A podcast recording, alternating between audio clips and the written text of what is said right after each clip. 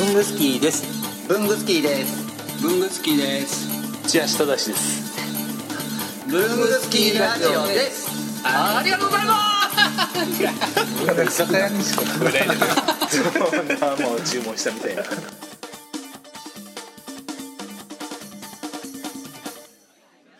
じゃああのせっかくなのであの今日は一応まあ話の軸としては、はい。土橋さんの新今年出た新著、5本が出てます。で2冊今年今年だけで2冊出てるのでもうすでに。今年まだ6月ですよ。まだまあね。なのにもう2冊出てるでもまあ仕込み期間もそのまあそりゃそうなんですけど。出たのが偶然重なっちゃったっていう感じですね。すごい。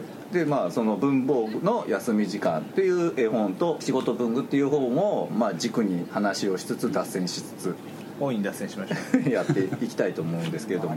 とりあえず文房具の休み時間の方が先に出たので、でちょっとご紹介いたします、えー文房具の休み時間2016年1月福音館書店より発売されました。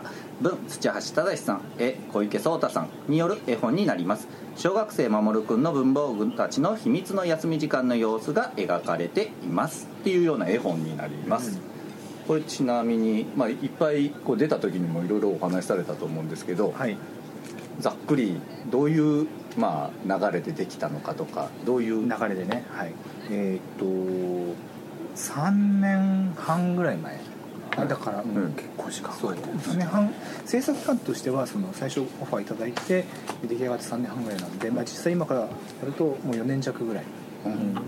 えー前にメールがいつ来ました、え福音館の方から、はい。うん。で今文房具がすごくやっぱり話題になっているけども、お子さん向けにあのーまあか科学絵本なんですね。科学絵本の編集者。科学ってねサイエンスの科学、うん読んでなんか知識を得るっていうその科学絵本の編集者からオファーが来て、えー文房具のその一番実はよく使ってる鉛筆ユーザーである小学生になぜ書けるかっていうことをあの分かりやすく解説した絵本がないので、作りたいと思ってます、このあのこれに賛同いただけるんであればぜひ一度お話をみたいなメールがあってぜひって言って、うん、お会いしたのがそもそもでしたね、その4年前にそのお話あって話をした時に、うん。こんなに4年かかるとかって全然思ってなかったですね。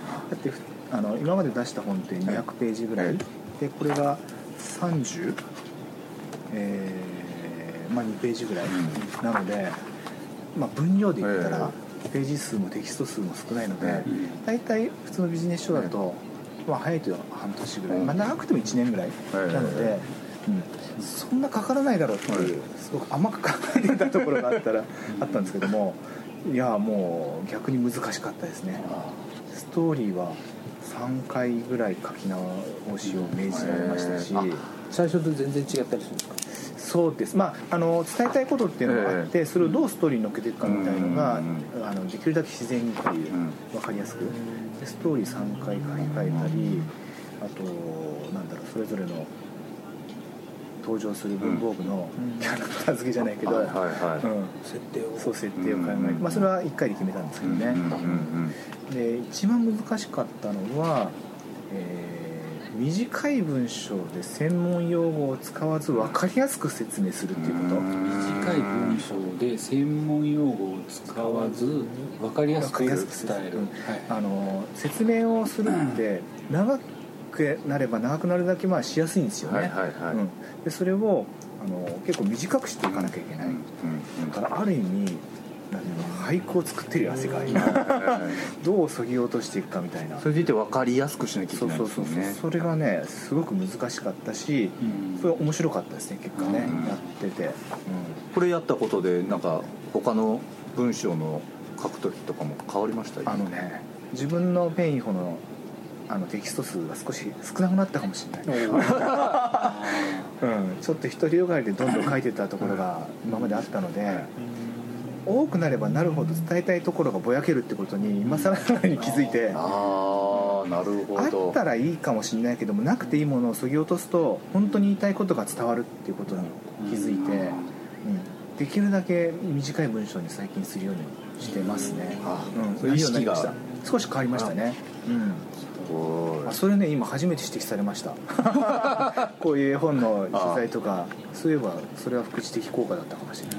引き出しましたね。あすごい引き出し力ですね。さすがねほじった？ほじった。ほじられた。ほじられた。専門確かに専門用語あると分かんないですもんね。でもね黒鉛はうん。黒鉛としか言いようがなくて、あそうそう専門用語ですそう。これは言い換えが効かなくてもうそれは黒鉛にしようってことで、はい。黒鉛という黒い粉っていうふうにして、でもそういうことが必要でボキャブラリーが増えていくんじゃそうでないですかねすね。そこで初めてやって、うん。あそういうものなんだっていう、うん。一番好きなページはこの8ページ9ページなんですよ、一回それ。これ。だからそのこの辺りの8ページ9ページ目のこの断面図のところですよね、あまずねあの絵を描いていただいた小池壮太さんっうん。ていう方は、えー個展もデパートでやっていて何度か足運んで、えー生物画とかを得意にしてなんだろうな果物とか、えー鉄古いなんか錆びた鉄とか壺とか。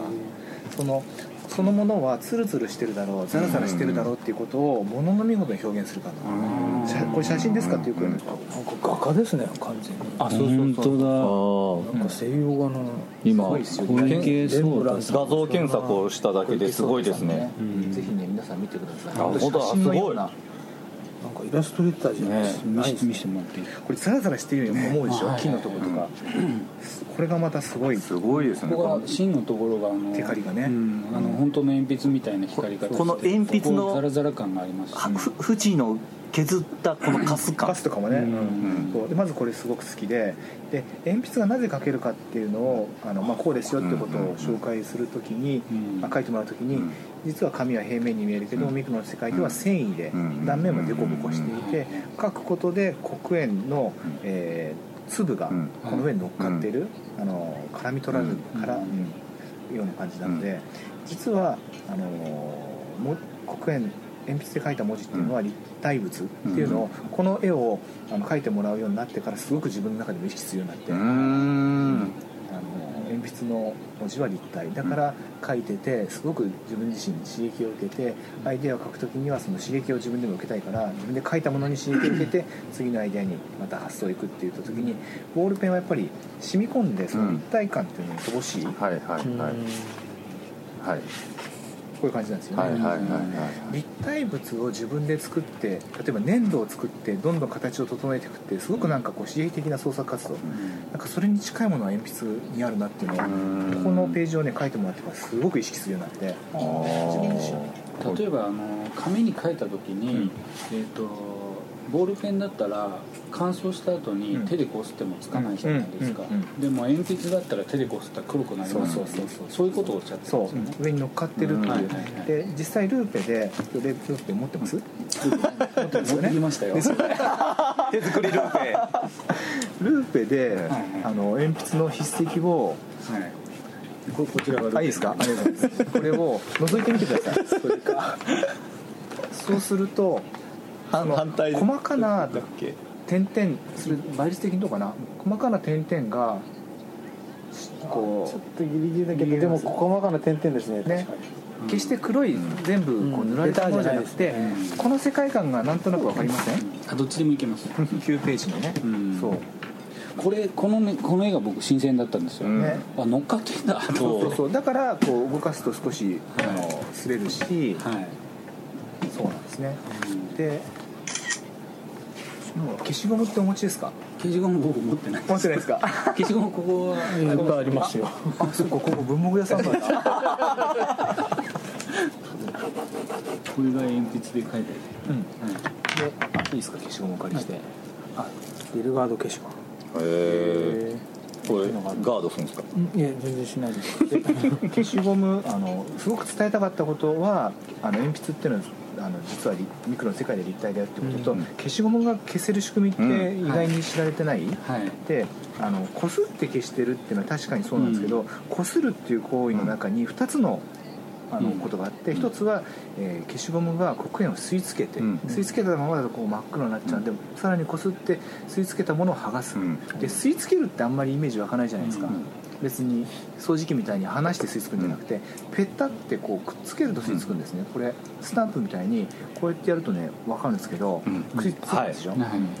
これがその吸い付くっていうことで,、でこれだけだと、まあ、全部取れないので、こう吸い付けてでそれをカスにしてるっていうのを、この一こすり二こすりうん。この中で繰り広げられてるっていう、うん。消しゴムの世界、うん。これってあのどんどん今消しゴムもやっぱ進化してたじゃないですか、はい。ゴムだった時とか、はい。あれとか仕組みは変わらないんですよね。多分、うん、仕組みとしては変わらない。でもうん生じ性はそのプラスチック樹脂になったからのが上がってるんでしょうね、そのなんだゴムを使って最初ってゴムなんですか？そうですね。ね。うん。ゴムの木の樹脂うん。こういうやつ。合系のものそれでその、えー、と黒鉛で書いた鉛筆を消すっていうふうに発明した人ってすごいですね。うん、そうですね、発うん、それはねえっ、とプリーストリーっていう、なんか人で、はい。えーウィキペディアにも確か出てるあそうですか。なんか哲学系の人なのかな、はい。その人が鉛筆で書いた文字をあのゴムで消せるっていうことをはい。発明というか発見した、発見。危険ですね。これあの裏を取ってください、皆さん。そうです。各自。白磁 でそれをね、うん。すごくこの小池颯太さんって、まあ、実際に会って、でも詳しくは打ち合わせをしてないんですよ。私が書いたテキストを渡してあはい。編集者が解説して、で絵を描いてねその小池さんすごくいろいろ細かなところに気を配ってくれていて、この消しゴムってここに「プリーストリー」って書いてあるんですよ、はいはいはいはいはいはいはい。これはその消しゴムゴムが消せるっていうことをええ。最初に発見したその、あで別にそうしてくれても何にも言ってないのに、えこういうねチラッとね入れてくれたんですよ。はあすごい。メーカーが何か分それはそもそもそれるはしあのメーカーを特定するようにしないようにしようってことで鉛筆にもうん。船越鉛筆っていう架空の名え。え前を入れてくれていたりとかしていて、はい。これはねちょっとね驚きましたね。すごい。本当だ。これはへえですね確かに。そうなんです。やられたやられた感がありますブングスキーラジオでしかこう 感動されないテーマで。これで話してもこれでも小池颯太さんがもしこれを書いて土屋さんが気づかなかったら寂しいです私は真っ先に気づきました、うんさすが。さすが。あのチェックしなきゃいけないので、ん。あの特定しちゃいけないので何が書いてるのか全部見てったんですよ、でた時にこれなんだろうと思ってあプリストリーだと思って。でも高木さんがあの検索してくれた画像を見た限りこういう可愛らしい絵とか普段は描いてないってことですね。だから、うん、相当やっぱり頑張ってくれたんだとですよね。思います小池颯太さんにしてみてもチャレンジングなそうですね。人だったんですあの私も絵本初めてだし、小池さんも初めてなので初めて同士と思ったんですね。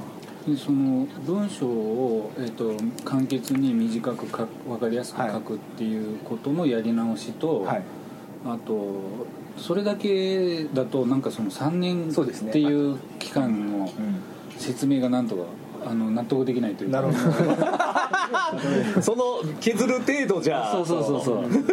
クレーマーですか？で一応そうそうですね。あのいやおっしゃこれる通り。たうん。例えばなんですけどこのページの中ですんなりいったっていうのは比較的すんなり決まっ全般的に同じぐらいに、うんあそれぞれあの直していきましたね。で今、まずにご指摘いただいたことをじゃあ、はい。お答えいたします、なんか議会みたいですけどえっとテキストをやり直しました、ではい。テキストじゃあ大方これでいいでしょう。で、えっと編集部の方でもなんか社内の一応、はい。まあ、こういう方向でいいでしょう。っていうのが出来上がったらそれを持って、えっと小池さんの方に持って行って、えーラフ、はい。うん色を塗るんじゃなくても鉛筆があって、うん。えーこういう感じの絵をこのページには決めますみたいなのを、うんうんうん。ラフを、えーだから32枚まあ見開きだと16枚うん書いてもらってでそれができたら、えー、と編集部がもう物理的に、まあ、切り張りみたいだと思うんですけど、うん。はい。合わせてこうホチキスで留めた絵本みたいなのを白黒版を作るんですね。ー。でそれをまたお互い見て、まあ、編集部も見てそうするとね大いにへあのそれぞれやっぱ修正したいところが出てくるんですよ、うん。そのやり取りがその後に長かったですね。大変なんだな。いろいろ私はこう書いたものをええ。1枚のなんだろうスクリーンショットじゃないけど1枚の絵にするってやっぱ難しい。うん漫画とはそこが違いますもんね絵本はそうそう。コマ数がそうコマ数がねいくつかで展開して、そういう流れで見せるんじゃなくて、もうズバッとそれだけで見せるのは、うん。多分ね相当難しくてそこでのやり取りがすごく長かったですね、顔が入ってるんですよ、うん。鉛筆たちにね、うん。この位置をどうするかもね結構悩ましい問題があって、えーどこを顔にするか。そうそうそうそう。鉛筆と消しゴムうん。の顔を、まあ、最終的にこうしたんですけど、要は立った状態で、えーはい。顔として整理する、でも鉛筆と消しゴムが使われてる状態ってうん。要はこうこうだよね、はい逆さになる。そう。だからその時に顔が、あの目が上、口が下の方がいいんじゃないかっていう話もあってこれけんけんがくがくもうそういうところで結構ねあって。でもそうするとこのシーンおかしくなりますもんね。ね。この立ってただ喋るだけそうそうのシーン。そうそうそう、うん。なんでやっぱり喋ってる時に自然な方がいいんじゃないかっていうことで、そうしたりとかしてで喋ってないところには顔がないんです。あのーだからはい。このねフリクションペンには顔がないんです。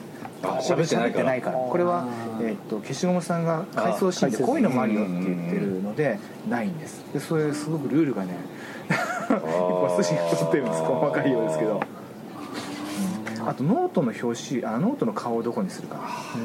あ顔だから表紙っていうのはあるけどでも開いた時うん。僕に書いてよってこうここに開いた時に顔がないよねっていうのがあって、はいはまあでも中に顔があったらうん全ページなきゃい。けないって言われたりとか結構その整合性を 細かいようなんですけど、擬人化するにあたって。うんおかしくないように自然であるようにっていう。やることいっぱいあるなそうなんですよ。ありますね砂消しも白い方にするかこれ。そうですよね。ね。ハサミとかは分かりやすいですけど確かにノートとか難しいですそうなんですよね。それでやっぱ3年半かかったんですねそうですね。絵を最終的にいろいろとこうやっぱりあ油絵ではい。描いていただいてるんで、ん油絵ってどんどんどんどん簡単に描けるもんじゃないらしくて、え。えーと一部描いたら乾くの待って、はいはいはい。同時進行にこうやっていくんで、うん相当やっぱり時間がかかって、ね、クオリティ高いものを描いていただいたんで。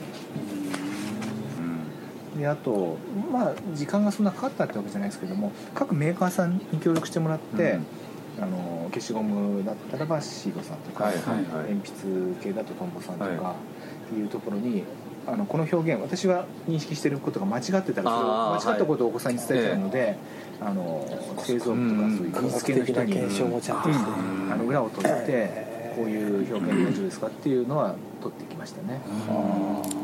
で当初もっと載せたかった載せる予定だったこともあったんですよ。例えばえっ、とね黒板？が何で書けるかはい何で消せるかっていうのも当時入れてたんだけどそれもカットしたりとか。小学生だからですそうそうそう。まあ。黒板もやっぱり表面が凸凹してるとこにチョークが乗っているでそれを拭き取る。うんで拭き取るっていうのってあの黒板消しは拭き取ったものが汚れた状態でついちゃってるけどうん消しゴムはうん。それすらきれいにするっていう意味でさらに一歩進んでるものなんだなっていうのうんを私自身も認識できたりとか今お話伺って、はい。鉛筆とチョークが同じ方式でザラザラしたところに何かを乗っける立体のものだってはい。で消しゴムははい。吸い付けて剥がす。かす剥がす、はい。でなんで黒板同じやり方にしないんですかね？それを、えっとあれは何でしたっけ？空木の元は。貝。ですね。だからそれを吸い付けるものがないんじゃないですか。だからこうクリーナーです、はいそれは剥がすのは別作業にしちゃってますよね、まあ、本来そこで吸い付けてでも剥がしたら下が汚れちゃうので、うん。あそうかそうか。あの面積消しゴムやったらとんでもないカスが。まああとはもうあでもそうか濡れ雑巾でやったらその後かけないもんね。うん。ね。まあ大掃除の時にやってましたね。やってましたけど。うん。半期に一度みたいなね、ただこれを見てそういう新しいものを開発する子供たちが出てきたらあいいかもしれないですね。なんかピーンって来てたら面白いう。んそうそうそう。ホワイトボードとかもそっちなのかなでもあれは汚れをどんどんクリーナーがこう溜めていくものでうん黒くなったらなんかミルフィーユの時に剥がしたりとかねしますよね。だからえそっかそっか。そっか。そっか。ホワイトボードイレーサー、イレーサーそう消しゴムはその自分も綺麗にして次、さあ消してくださいっていうスタンバイを常にしてくれてるっていう意味で、あよくできたものだなって身を削りながらこう綺麗になってるそうそうそうそう。まあ鉛筆も身を削りながら。そうですね。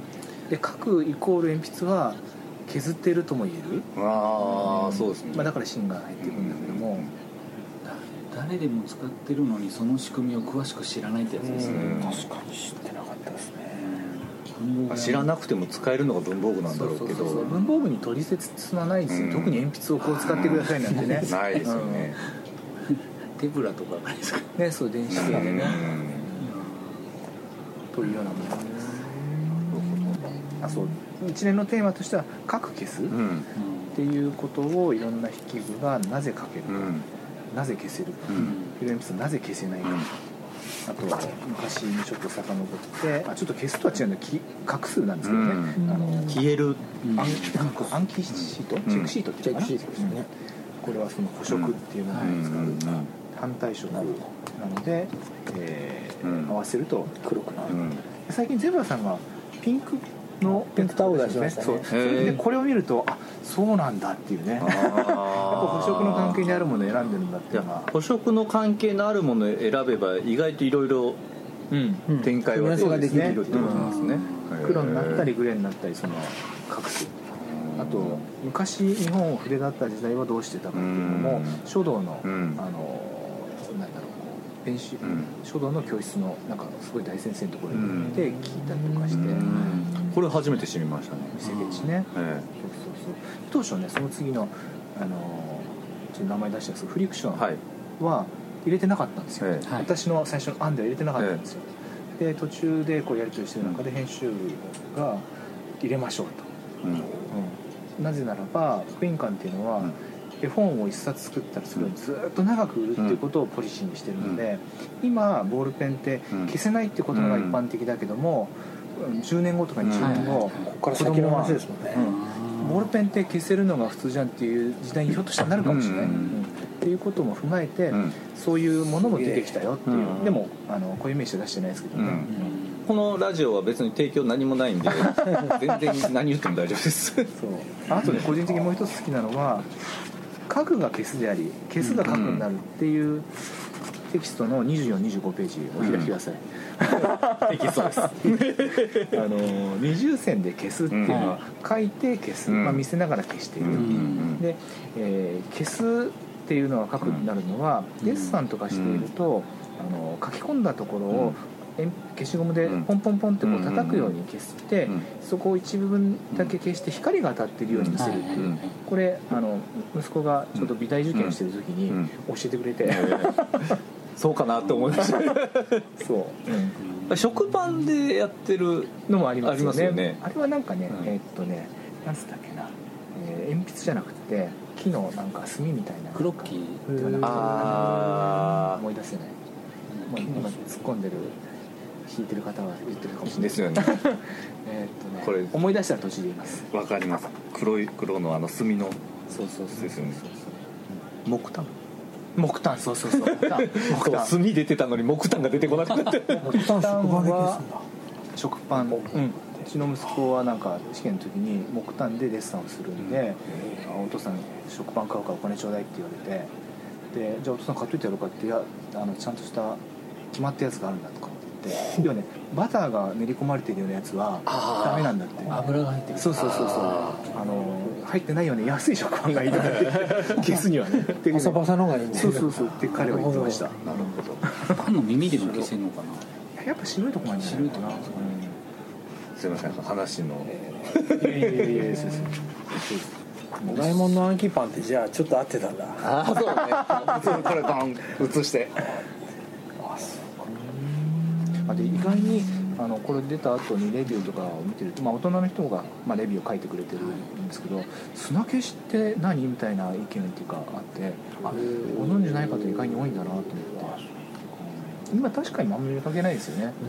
あれ？砂消しってもうあんま売ってないんですか？あうちあれ売ってましたね。あれもう売り切れちゃいました。鉛筆型のやつですよね。もう型のやつそう今日今もう供給されなくなって、燕しかでしか売ってないとか言ってませんでしたいやもうあと何本しかないって去うん。年もうもううちなくなくなっちゃいました。ちょっとあれ癖のある消し味ですまあまあねやっぱ削り取る感じですよね、うん。完全にそうですね。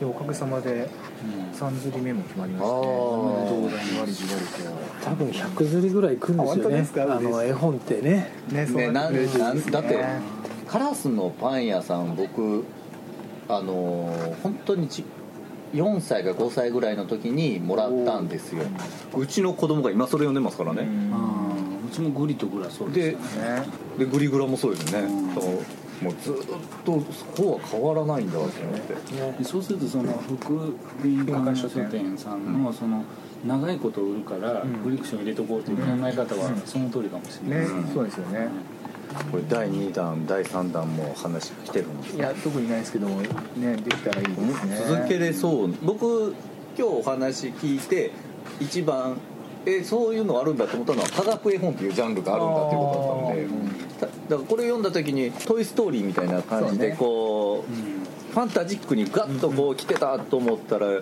8ページ9ページ目の断面図でこうこうやって鉛筆とかは書かれてるんだよっていう分析というかうんそういうのがこう来た時にあこれすごいと思ったんですよ。だから科学絵本って言われて腑に落ちましたね。そう科学絵本なんです、まあ、もちろん、えっとストーリーがあある程度自然で、ねそこが不自然だと読み進められなくなっちゃうので、うん。でも読んだ後にこう何か知識として残る残るっていうのが一番そう。だからなんかこう感情とかそういうことうん。も大事なんだけどその知識を得る。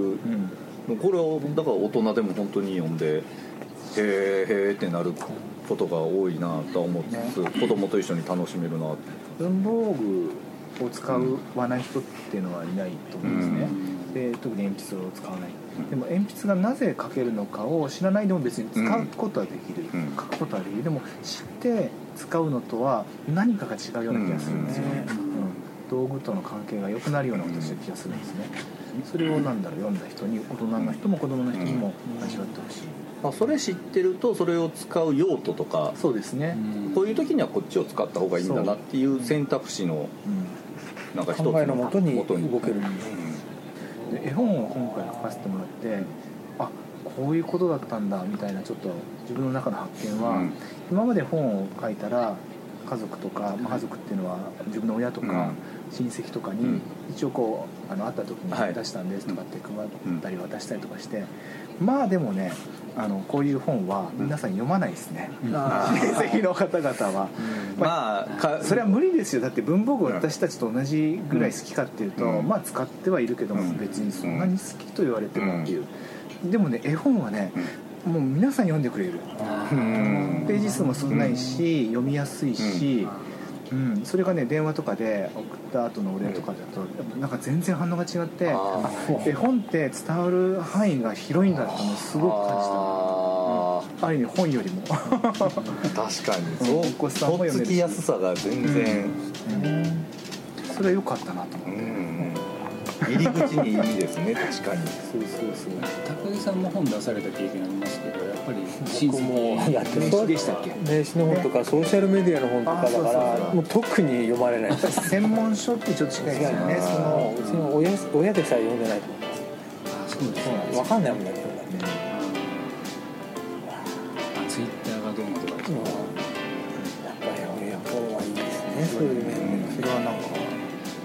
書いてる時とかは気づかなかったんですね、うん。あそういうもんなんだって発で。見した田中さんこの本を利用した話は？